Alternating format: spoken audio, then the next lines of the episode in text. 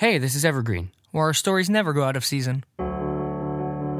I'm Caleb, and I'm an audio engineer, and that's Mitchell. And I'm a journalist. Here we explore the one thing that brings us all together storytelling. Every tale is created from prompts that are given to us by our listeners. And then we bring those stories to life with atmosphere and sound design. And today's storyteller is Mitch.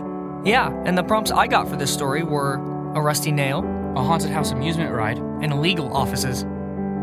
So let's get right to it. Take a break, put on some headphones, and enjoy Carnival Atlas.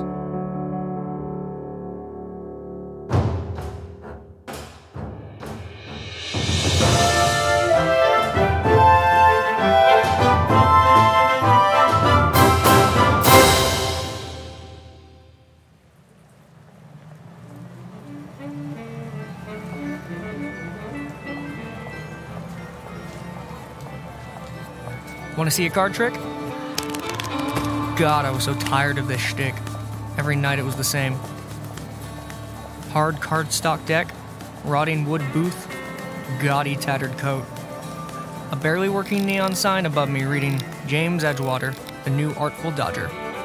I flourished my playing cards, flashed a spade or a heart, whatever suited me. The sucker, oh, no, that's not right. The customer eyed my choice like a hawk, doing their best not to blink as I slid it back into the deck and began shuffling. With a simple twist of my wrist, I began dismembering and reforming the deck as I chose. Then cardboard became like liquid in my fingertips, a river of diamonds and clubs. This night, a young couple stared me down in stereo.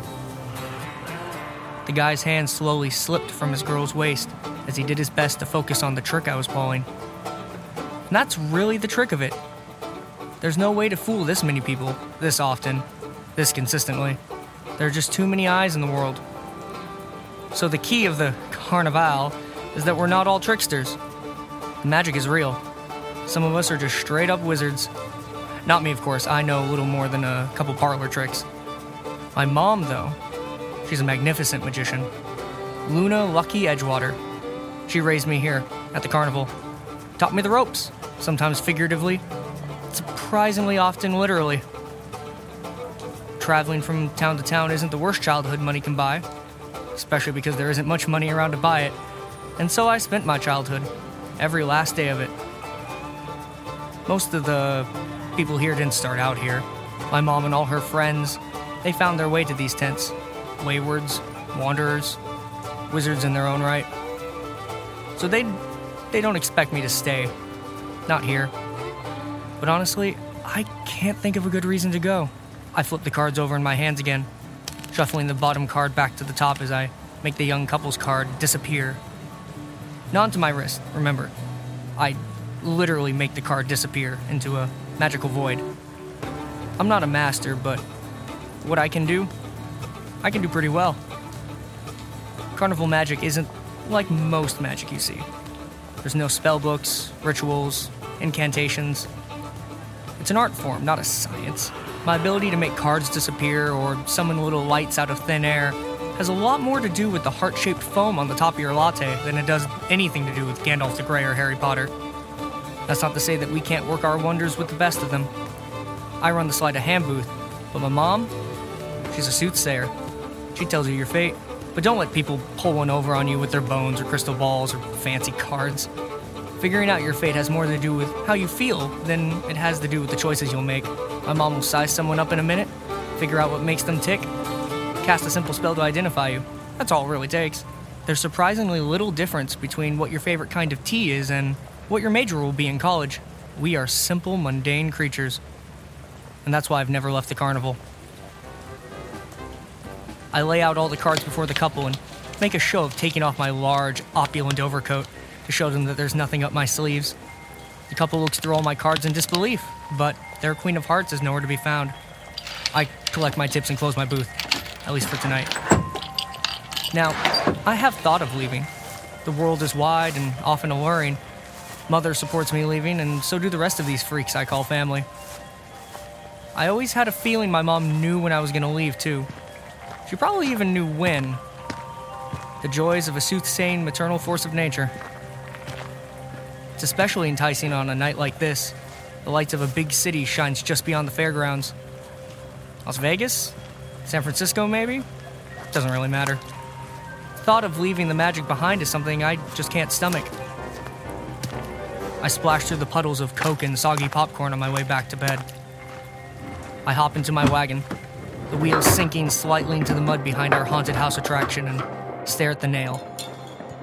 A nail. Okay, so everything in my cozy little cabin is rusted, rotted, or wrecked beyond belief. But it all can be mended or mashed back together. I have a spell for that. But this damn nail, it rests right next to my windowsill. And years ago, it just popped up. Maybe it was the rust, maybe it was the magic, maybe it was Maybelline, whatever the cause. I just couldn't seem to nail it back into place. It was only a centimeter off, but it was enough to drive me crazy. So, like everything else in my life, I made a game out of it.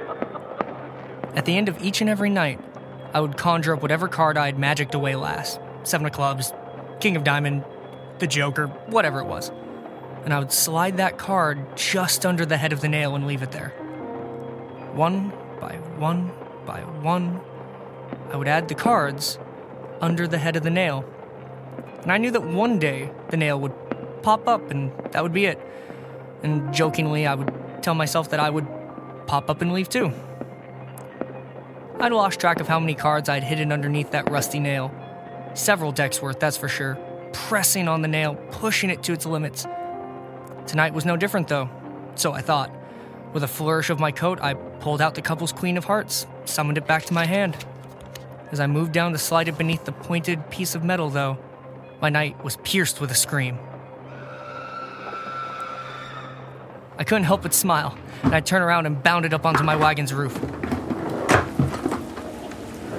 Living behind a haunted house afforded me free entertainment. A large skylight offered a huge view down into the attraction, and it was just parallel with the top of my wagon. Staring down, I was treated to a familiar sight. It was the couple that I'd the couple that I'd fooled. It seems that they weren't done with the carnival. And our classic bat out of hell horror attraction seemed to be getting the better of the fella. He was screaming his head off, and the scream wasn't alone at this point either, as the girl seemed to be doubled over with laughter, holding on to her man and doing her best to console him. Her faux concern was getting the better of her, though, as she laughed until she cried. Then she pulled her fellow up and gave him a quick kiss of reassurance. Couldn't help but smile, and I watched as she almost dragged him further into the haunted house. Unaware of the dangers, but hoping for the entertaining moments ahead. Unaware of the dangers, but hopeful for the entertaining moments ahead. I took a deep breath and looked down at the card in my hand. The rain pelted down on me, dripping through my sandy brown hair and turning my sky blue bun up the color of the night sky. My coat and my cards have a fancy little charm on them that keeps me dry, but right then and there, it felt right to get soaked to the bone. She always knew, didn't she? Turning back, I swung myself down into my wagon, shutting the top as the rain began to soak into my carpet. Carefully, slowly, purposefully, I slid the card under the nail. The stack bent, bulged, and then the nail burst from the wood and unceremoniously clattered to the floor with all the grace of an amputated acrobat. Moments after, I'd packed my bags.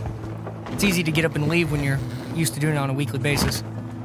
Saying goodbye never gets easier, though. I dug through the playing cards on the ground and grabbed that familiar Queen of Hearts. Shuffling through my dresser, I found a pink highlighter and attacked the face and the back of the thin piece of cardboard. Pulled my jacket around me and flipped my collar up and walked out into the rain. It splashed around my face and disappeared, the charm resuming its work. I quickly and quietly snuck the card underneath the doorframe of my mother's cabin.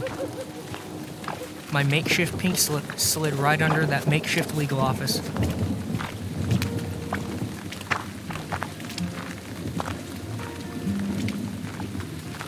As I made my way out of the carnival, I couldn't help but already miss the good times I'd had there. They wouldn't miss the money I'd made them, they had bigger acts. But I would miss the memories they had made me, because those memories had made me. I snuck my way out of the campgrounds without a sound and found my way to the city sidewalks. The best part of a new start is just how aimlessly you can amble. It wasn't long before I was stopped by some passerby. Smiling, I noticed it was the same couple. They were finally leaving the carnival, and it seemed our paths had crossed once more. Hey, you're not wet at all. How are you doing that? The lady asked. She shivered and curled her arm around her boyfriend's. He held her tight, his jacket thoroughly wrapped around her. I couldn't stop myself from grinning again. Maybe there was more to life than just everyday magic. Maybe there's some magic that we have to look for every day. Do you want to see a card trick?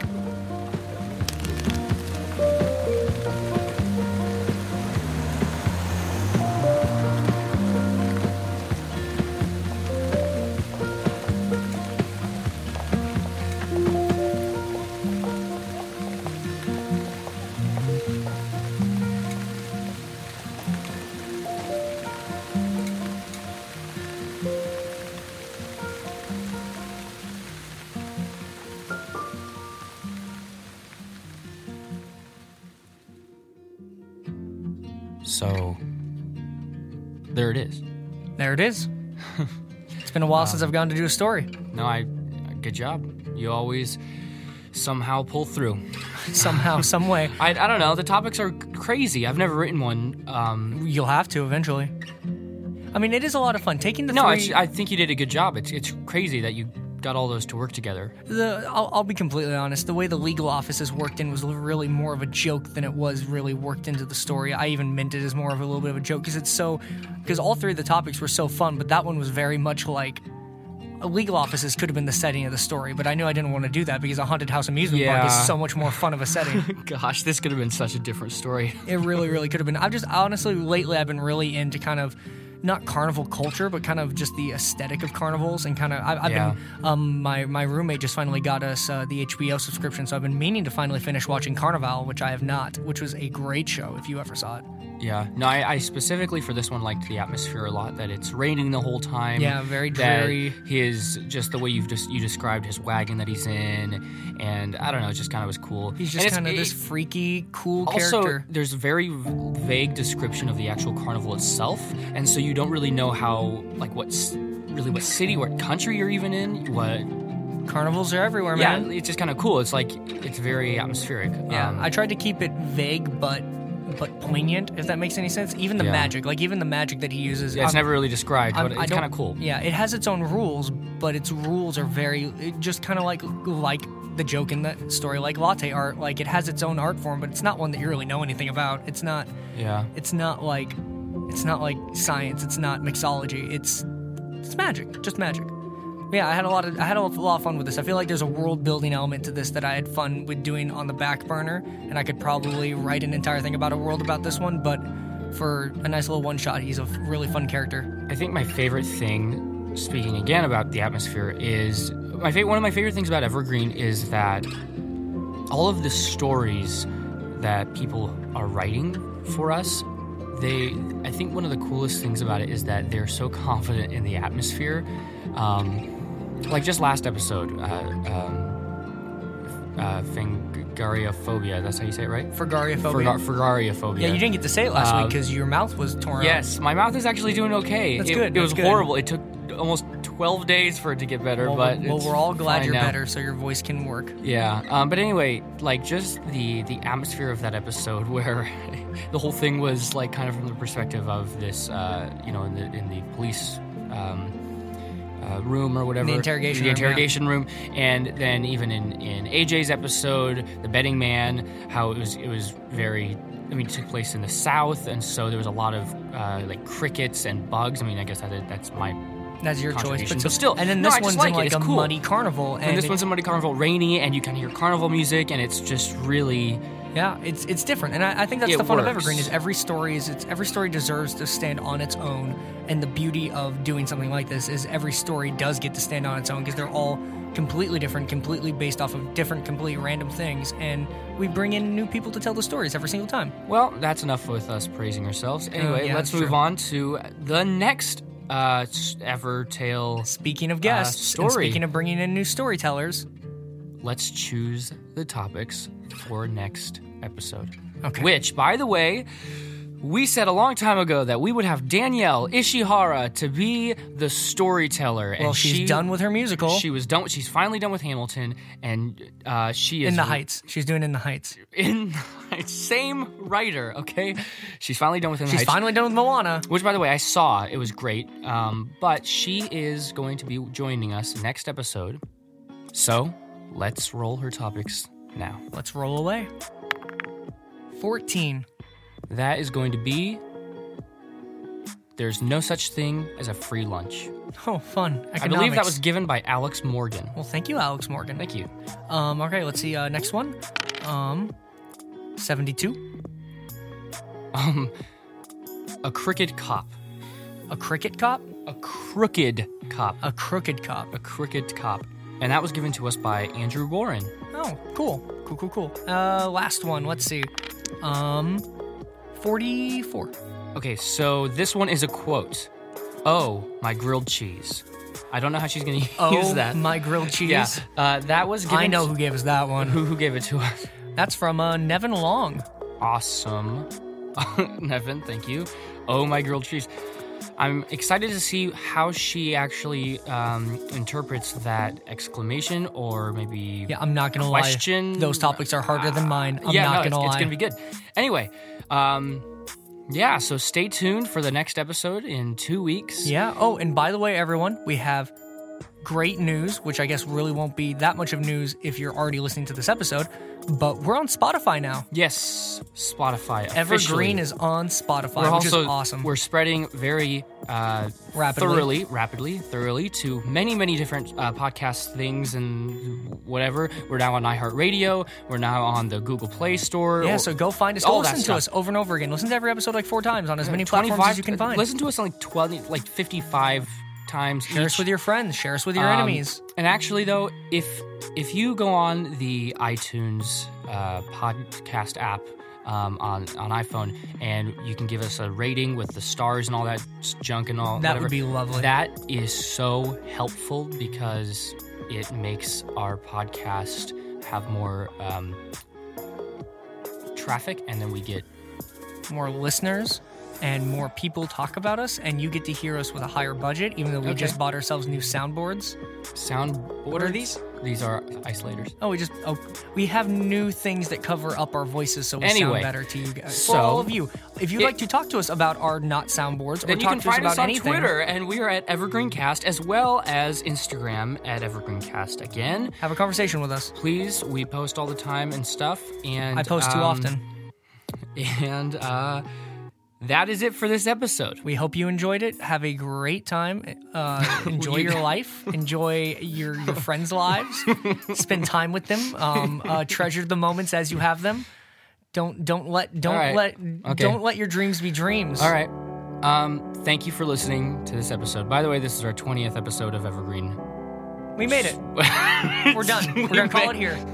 Yeah, We're gonna stop when we're ahead. 20 We, uh, is a we peaked. solid good we- number. We, peaked in our you teens. literally, your We peaked audio in high literally peaked when you said peak. That's Oh, that's great. coincidental. Goodbye, guys.